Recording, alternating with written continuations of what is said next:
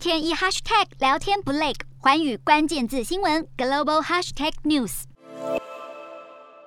新加坡总理李显龙二十五号出访印尼名丹岛，同时将参与由印尼总统佐科威主持的会议。好，回顾两国的关系，这一次会议是从二零一九年两国领导人在新加坡会晤后的首次会议，也引发外界的关注。而这次会议，双方将针对两国在二零一九年领导人商定的议题来延伸，并签署三项协议，其中包含重新调整雅加达飞行。情报区与新加坡之间的边界问题、逃犯引渡条约以及两国军事相关协议，另外也将会在经济发展、能源合作、人力资本进行商讨，促进两国的友好发展。